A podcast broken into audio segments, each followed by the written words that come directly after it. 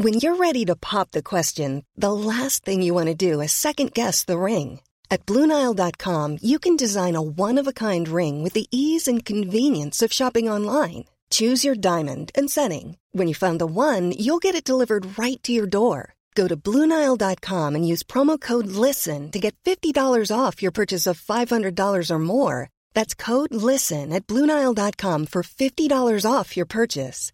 Bluenile.com code LISTEN. Hey, I'm Ryan Reynolds. Recently, I asked Mint Mobile's legal team if big wireless companies are allowed to raise prices due to inflation.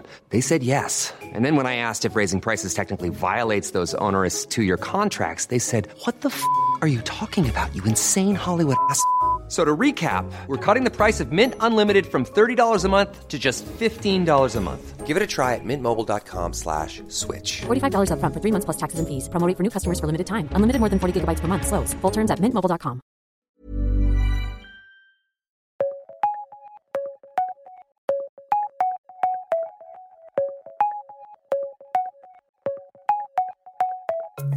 Hello and welcome to The World in 10 with Alex Dibble and Rosie Wright, a summary of the global agenda with the news broken and analysed by the Times of London's correspondents. Uh, today, the repercussions of Victory Day in Russia. Also, how German politicians are borrowing tactics from American culture war politics. And how wearing face masks has become such a habit in Japan that people are getting lessons to relearn how to smile.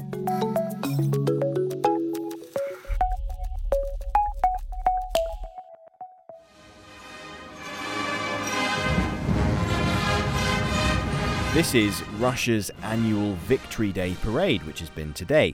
And here is President Putin addressing that parade. непомерные амбиции, высокомерие и вседозволенность. And what you're hearing here is him making a series of accusations against the West.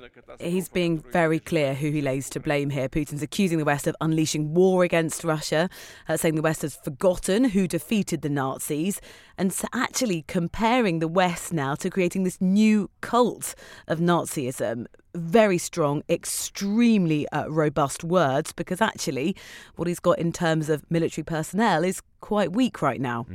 Now, the full article on the Victory Day parade is on the Times website at the moment, but there are some key observations in it, including that there were no tanks. Well, there was one, which was a Second World War tank, an antique, um, because there are estimates that Russia has lost 2,000 of them in the war so far, so they didn't have any to put on the parade. And also that the flypast has been cancelled again because of the number of aircraft they've lost. Yeah, it's normally this fantastic military display, very depleted this year.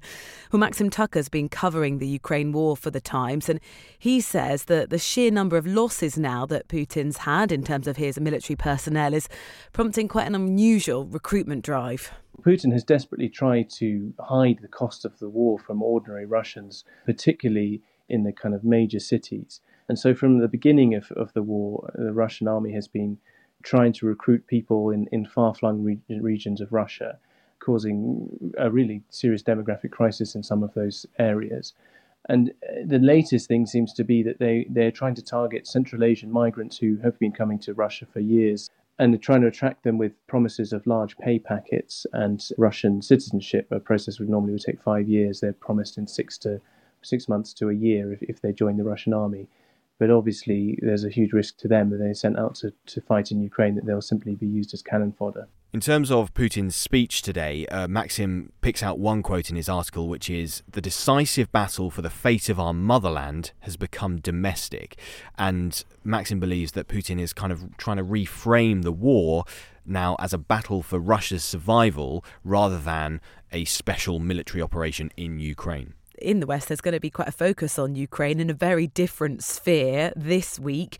Um, Zelensky addressed the European Commission, but what lots of people will be celebrating in terms of music is the Eurovision Song Contest. And Ukraine really will be honoured in the UK. Mm. Uh, the city of Liverpool are hosting the tournament on behalf of Ukraine. Clearly, uh, they can't do that right now. And there's loads of imagery uh, in the city reflecting Ukraine flags and even things like sandbags covering monuments, sort of reflecting what's exactly happened in Ukraine, what they've had to do to protect their statues. It's the first semi final tonight, the final will be on Saturday.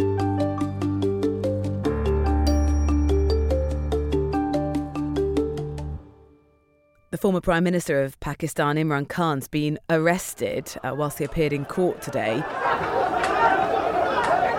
And what you're hearing there is dozens of Pakistan Rangers, they're the federal law enforcement in the country, taking him into a, a vehicle. Uh, the government are saying that, you know, Khan, also uh, Pakistan's former cricket captain, illegally bought land from a business tycoon whilst he was in office. Mm, and Khan himself says that there is a bit of a conspiracy to keep him and his party from retaking power. Uh, this is what he told The Times in November. As the party's popularity grew, the people who conspired to get rid of me and who are now scared that if any election we will come back, I think that they, they have they have decided to eliminate me. That I know. And Imran Khan's party has now called for nationwide protests by his supporters against his arrest.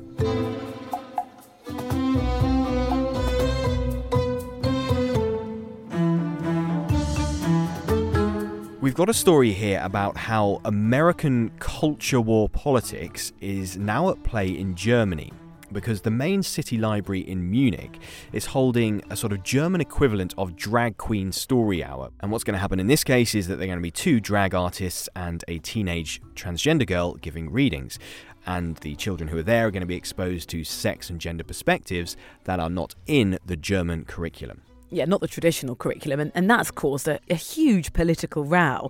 Uh, the ruling party there say this is evidence of wokeness, that it's gone way too far, uh, saying things like it's a danger to the welfare of children. And to give you an idea of how extreme uh, that's got, the deputy PM of Bavaria said, you know, maybe we should even get social services involved. Yes, so we thought it would be a good idea to speak to Oliver Moody, the Times' Berlin correspondent, and he explained to us how politicians in Germany on both the left and the right are borrowing electoral tactics from the United States. Germany has, has kind of traditionally liked to think of itself as being pretty immune to the, the culture wars that have been uh, raging on the other side of the Atlantic and, and, to a certain extent in, in Britain. But what we've seen increasingly over the past couple of years or so is both kind of social liberals in Germany getting getting more confident and starting to, to hold this kind of kind of American style event. But also we've seen on the other side of the coin German conservatives borrowing these tactics um, from the, the American Republican Party.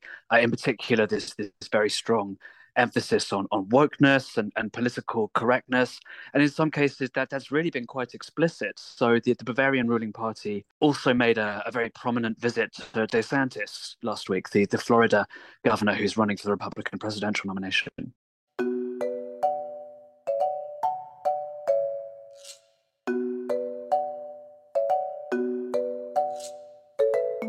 Now, I know you, Rosie, particularly enjoyed this story today, um, which is that final pandemic restrictions have been lifted in Japan this week.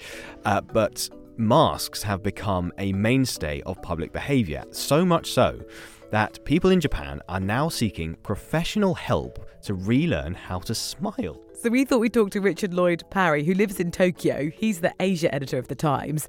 He's been speaking to businesses that are really booming post pandemic who are on hand to help citizens just get back their grin people in Japan are holding onto their masks much longer than in, in, in, the West. And you can see on the streets that I would estimate 70 to 80% of people are still wearing masks even outside in the spring sunshine. You know, people walking on their own, walking their dogs in the park, most of them are still wearing masks. And at the same time, we, we know from this rather specialized group of smile therapy, people who make a living out of advising people how to smile nicely, their business since the pandemic has really gone through the roof. I was reading about someone earlier who runs a company and, and gives these kind of smile courses, and she said that her business has gone up four and a half times compared to before the pandemic. Richard's article is on the Times app now, but my favourite part of it is this little bit where it says even before the coronavirus pandemic, Japan has had a distinct attitude towards smiling. In feudal times, shiny white teeth were regarded as disgusting, and women used to blacken them to appear more attractive. And then there's this quote from a smiling coach who says that doing so with teeth, smiling with teeth, hasn't always been appropriate in Japan, and you can speak Japanese without moving your mouth too much.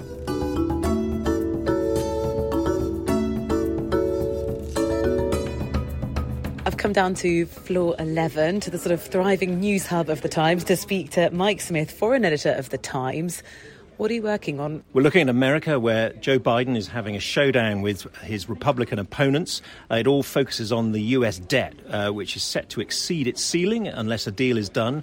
Uh, it has a big impact on whether Biden can successfully be re elected next year. Uh, and in France, we're taking a look at cider. Uh, for long, it's been regarded as a fairly poor relation to the French national drink of fine wine. But cider producers are now fighting back and saying that they can produce vintages just as good as the, the greatest Chateau Chateau, and it's about time the French realise what a great drink cider can be. That's it. We're done. Uh, do join us tomorrow. And remember, if you're enjoying the journalism you're hearing on this podcast, well, you can get a lot more of it by taking out a Times digital subscription for full access to the Times website and the app.